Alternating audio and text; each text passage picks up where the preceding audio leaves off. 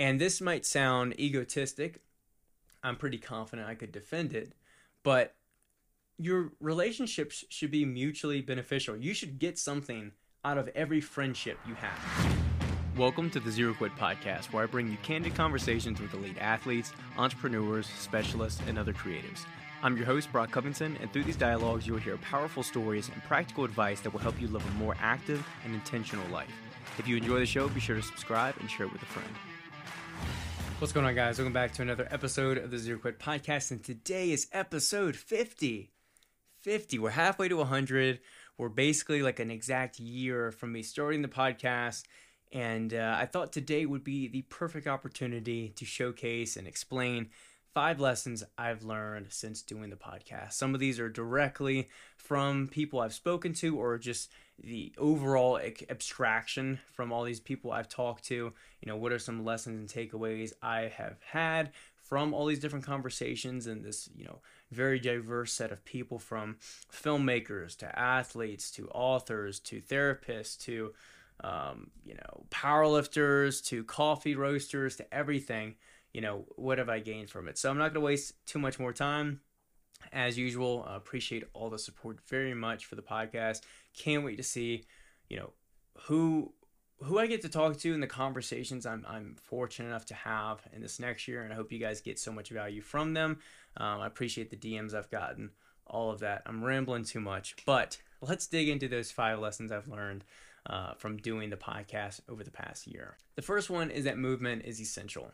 And I know that's going to sound obvious and cliche coming from a fitness influencer or athlete or whatever you want to call me, but it's the truth. It's essential for your body. It's essential for your mind. It's essential spiritually, emotionally, relieving stress. All of these factors. Our bodies are made to move, and almost every single person, or probably every single person I've spoken to on this podcast, incorporates movement in some capacity. Some of them are elite athletes. Some of them are runners. Some of them are lifters, yogis, whatever.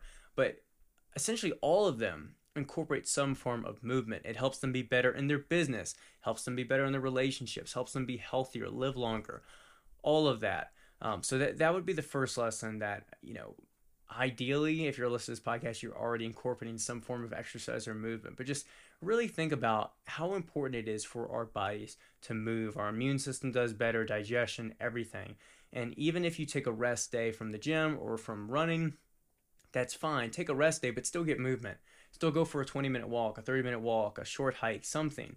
Uh, just continuously moving our bodies as much as we can, spending less time in a sedentary position at work. Even if you can, just walk to the water cooler, walk around the building, do something, leverage those breaks.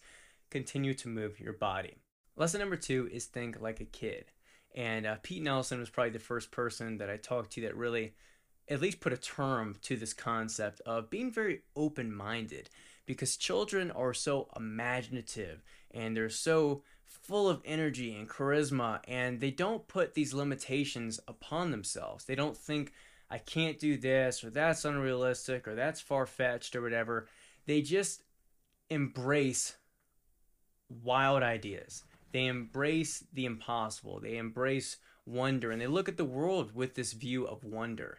And I think the more we can take this approach of being a kid, embracing outlandish ideas and pursuing these with just such, you know, vigor and passion, the more, you know, we can turn our hopes and dreams into reality. The more we can just go for it and stop second guessing and stop thinking about what other people think, because kids don't worry about what their peers are thinking about or what they're doing or what's realistic or what's not. They're just going for it, you know, and sometimes irrationally, but that's what you need at times.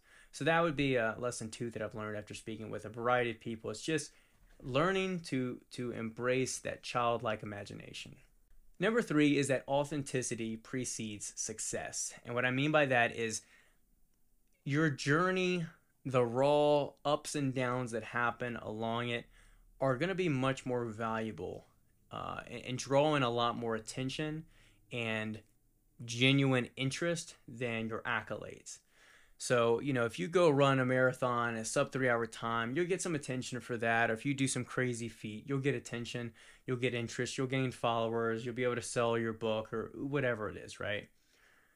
But when you're able to really go through the ups and downs, go through the the valleys and share that journey, share that, you know, and be authentic about it. Don't, don't only post your highlights on Instagram, but showing your human side and very, you know, really humanizing your experience and your journey with your business, your uh, transformation bodily, or whatever goal you're pursuing in life. You're going to get a lot more value from that. I think you're going to learn a lot more about yourself doing that. And it's going to be great to look back on as well personally.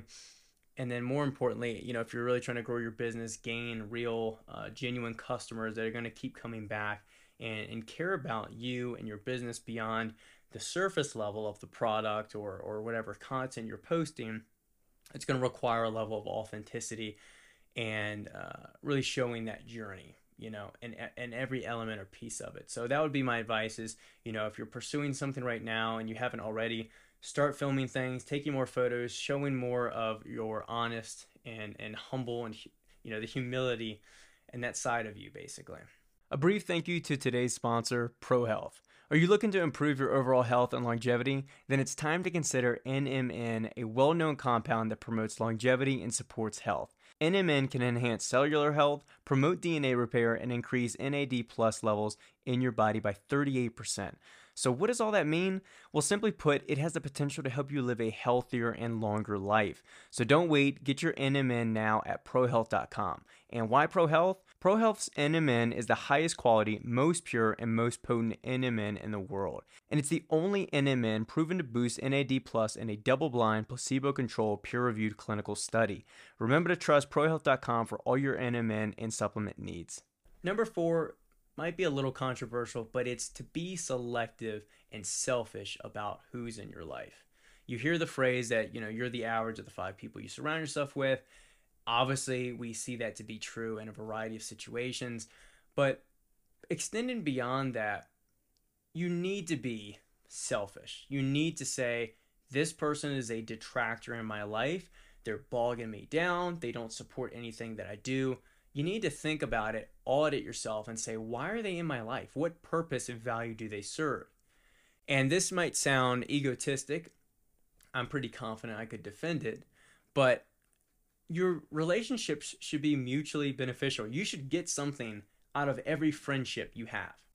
It doesn't have to be financial. It doesn't have to be, oh, I can, you know, they, they drive me around, or they pay for this or that, or I can leverage them for my own success. It doesn't have to be like that. It shouldn't be like that. But you do want to surround yourself with people that bring you happiness, that bring you um, new experiences, that challenge your beliefs in a productive way and make you a better person. That's mutually beneficial for you and them. When you can get something, they can get something out of you. That's a valuable relationship, and a relationship that's much more likely to be sustained over years and years. You know, you're going to avoid any kind of jealousy or resentment or anything that comes along with some relationship that's built on um, utility, what's useful for me now.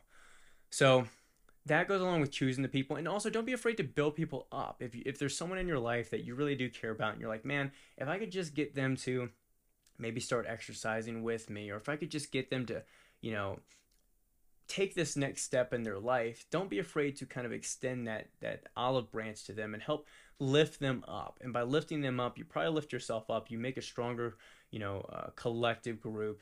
And, uh, you know, you can do that with your circle too. So I'm not saying get rid of all your friends and find new ones that are, you know, mega stars or something like that, but be selective, be selfish, and be okay being uh, alone and, and being in this state of solitude for a while until you find the right people. So that would be lesson four. And lastly, lesson five is you don't need to know A through Z on how you're going to get somewhere. All you need to do is know A and B. And you can forget about all the letters in between, the L M N O Ps and all of that.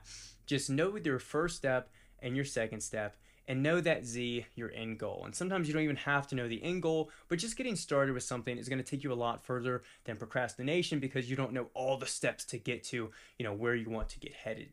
So if you wanted to start a business, you know, you know the Z, you know, okay, I want to make this business, I want it to look like this and, and and work like that and have this amount of income and so forth, that to be my future. That's your Z.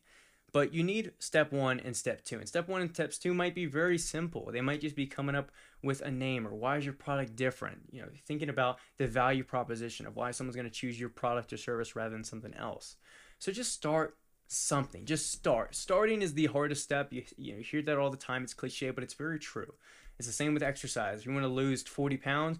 It starts with the first workout. It starts with the first rep, the first mile, the first step, all of that. Even from a personal anecdote, this podcast was just generated out of me starting it. Just starting it, and now I've talked to so many wonderful, extremely insightful people, and I would have never had these conversations and these relationships if I did not start this podcast. So even if you don't know where you're headed, how to do something, how to how to grow a podcast or business or change your body or whatever it is, just get started, and you'll figure out the rest and the in-between letters through the process. So those are the five lessons I've learned. Obviously, there's a lot more, um, and, and to get more lessons, feel free to listen to some of the past fifty episodes. But again, very grateful, very grateful for all the support, all you guys that listen on a week-to-week basis, that have shared the podcast, reposted it, comment, follow it, whatever it is. Uh, it definitely goes a long way, and uh, it, it isn't ignored or forgotten. So I appreciate it again. Share this if you get something out of it. Subscribe. I got some really cool guests um, lined up the next few months, so be on the lookout for those episodes, and I'll catch you guys in the next one.